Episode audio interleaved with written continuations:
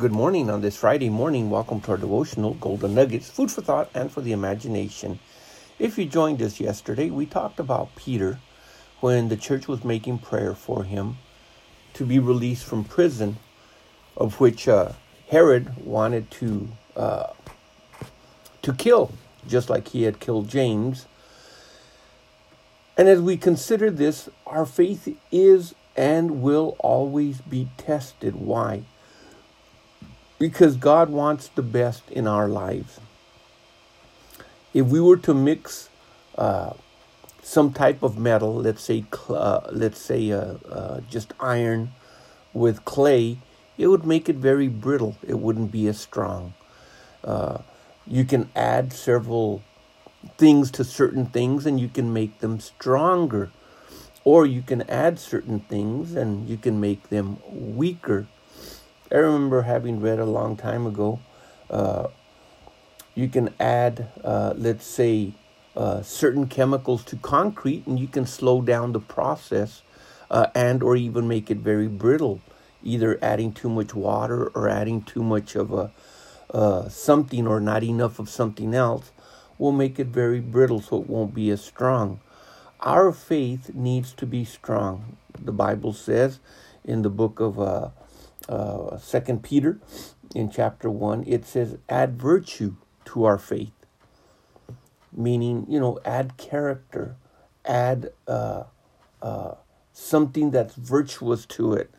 So as we look at this today and we consider it, let's look at the part that the tongue plays in all of this. Uh, in Proverbs twenty-eight, verse one, it says that the wicked flee when no man pursueth, but the righteous are bold as lions. Now, this word bold here that shows up means that uh, they take refuge, uh, they trust, they're confident to be confident, to be sure. And that is the attitude that we are given in the book of Hebrews in chapter four. We are told to come boldly to the throne of grace. We're told to come in uh, an expectant attitude that we are going to receive something. We are given the invitation to come, not of our own selves, but of God himself, to come boldly to that throne because he knows that we're going to need help. We're going to need mercy. Uh, we're going to need in our lives something to Something to get us through whatever it is that we're going through in life. And uh, the full scripture actually says, let us therefore come boldly. The therefore is put there because it's explaining how Jesus, who overcame the world, overcame the flesh, overcame the devil here on this earth, now seated at the right, right hand of the Father, not only is making intercession for us, but he's watching and making sure that our profession of what he has said, that we say the same thing, that we hold fast to our profession. In fact, the whole uh, section there of Hebrews four fourteen, it says, seeing then that we have a great high priest, not just a high priest, but uh, a, a better high priest than Aaron, a better high priest than the Levitical priesthood. It says that is passed into the heavens, Jesus, the Son of God, let us hold fast our profession, for we have not a high priest which cannot be touched with the feelings of our weaknesses or infirmities, but was in all points tempted, like as we are, yet without sin. Let us therefore come boldly unto the throne of grace, that we may obtain mercy and find grace in time of need. Well, that's why the scripture says that we can come and be as bold as lions, because we have the opportunity, as the invitation has been given to us, to truly come to the throne of grace. Now, let's look at this uh, section that said, let us hold fast our profession. In James chapter three, verse one onward, it says, my brethren, be not many masters or teachers, knowing that we shall receive the greater condemnation. For in many things we offend, if any man offend not in word, the same is a perfect, a mature man, and able to bridle the whole body. That means to be able to control it, to be able to uh, lead it in whatever direction it needs to go. Remember the words of Jesus when he came to his uh, uh, disciples when he was praying in the Garden of Gethsemane. He said, the flesh is weak, but the spirit is willing. But when we have learned to bridle our words, even our body, when it's not wanting to, will actually follow in the direction that the spirit wants, because the spirit, what it speaks is life, it speaks truth, it speaks love, it speaks the rhema of God. In verse number three of James chapter three, behold, we put bits in the horse's mouth that they may obey us, and we turn about their whole bodies. Behold also the ships, which though they be so great and are driven of fierce winds, and we can say fierce winds can be the storms of life, like the man that built his house on the sand and the man that built his house on the rock. But they can also be the fierce winds of doctrine as a Christian believer that come and want to confuse us, according to the book of Ephesians in chapter four, where it talks about with every little wind of doctrine, every little wind that blows in a different direction. Yet they're turned about with a, he- a small helm, wheresoever the governor listeth. Verse number five, even so, right there is the turning point. He's making a comparison of our bodies to a ship. Even so, the tongue is a little member, and it boasteth great things.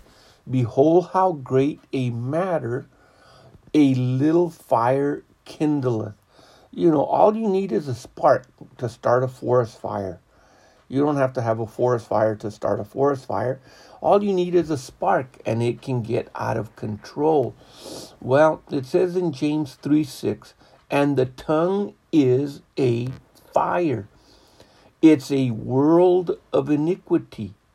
So is the tongue among our members. Once again, uh, making a comparison that it defiles the whole body. Instead of being able to control and bridle the whole body, a tongue that is out of control defiles the whole body. That means it can cause all kinds of difficulties.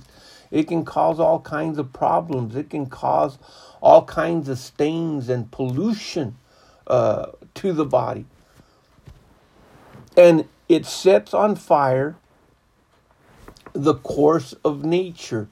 And the course there basically is the circuit or the wheel, uh, uh, the the physical effects of our life, the the very the very the very nature of things is affected, and it is set on fire of hell. And the controlling power behind that is basically hell itself.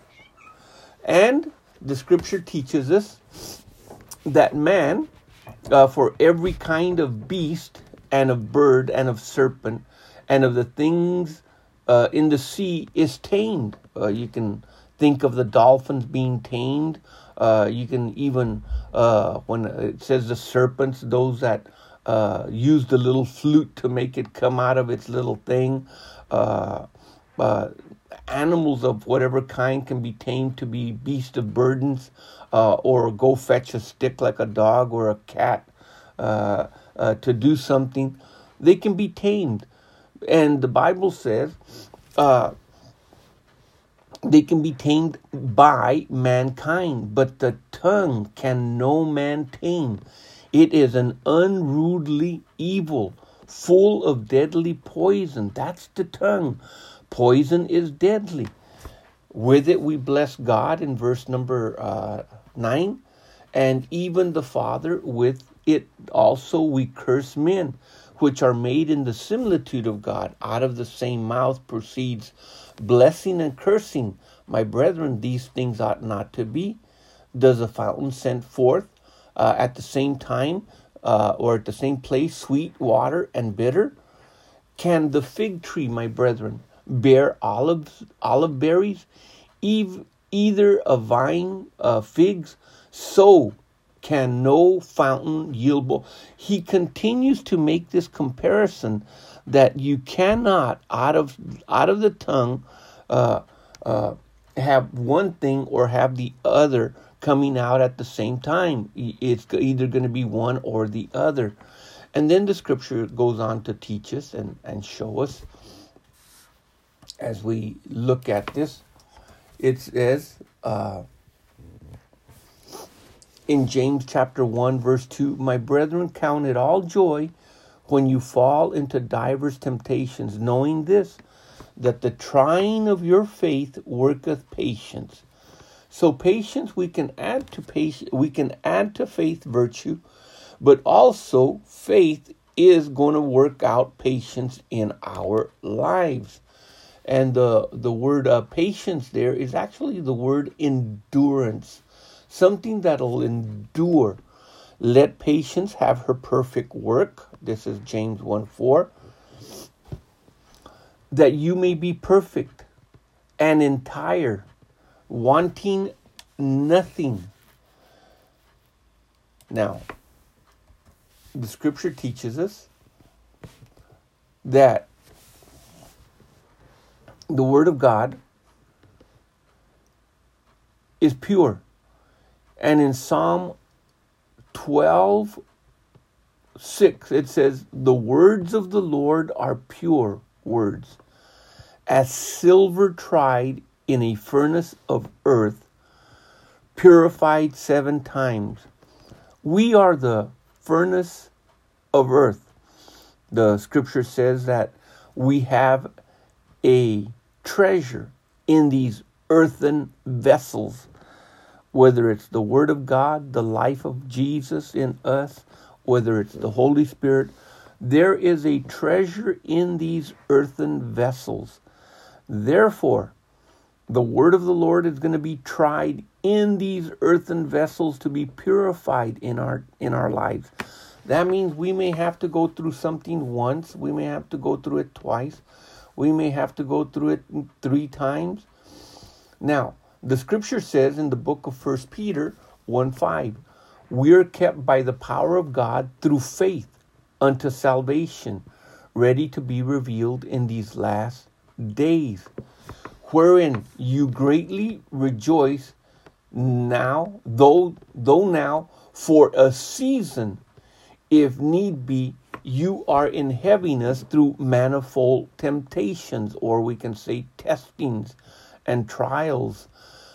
Uh, First Peter one seven, that the trial of your faith, being much more precious than gold that perishes, though it be tried with fire, might be found unto the praise and the honor and the glory uh, at the appearing of Jesus Christ. So we see from here that the testings that come because of faith, the enemy wants to destroy us. God wants to purify it in our life. It doesn't mean that the faith is impure. The faith is pure. It's the earthen vessel that is not pure. So in the earthen vessel, the fire is contained so that our faith, as it is tried, it comes out better than gold, much more precious than gold, much more precious than silver.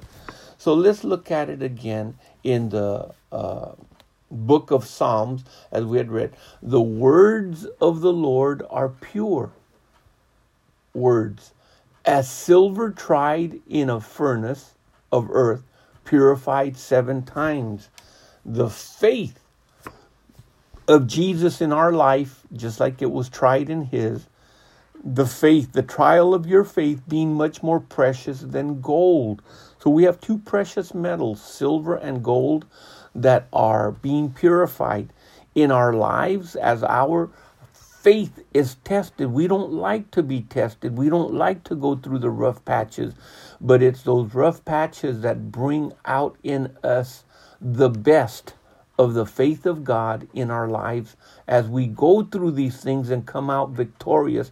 A little bit more of that old nature, that old life, that old way of being is shaved off, and the new is what is left. Well, consider this food for thought. Stay strong, endure. That's what uh, is going to be one of the effects of being tested, endurance. The Lord richly bless you in Jesus' name. Amen.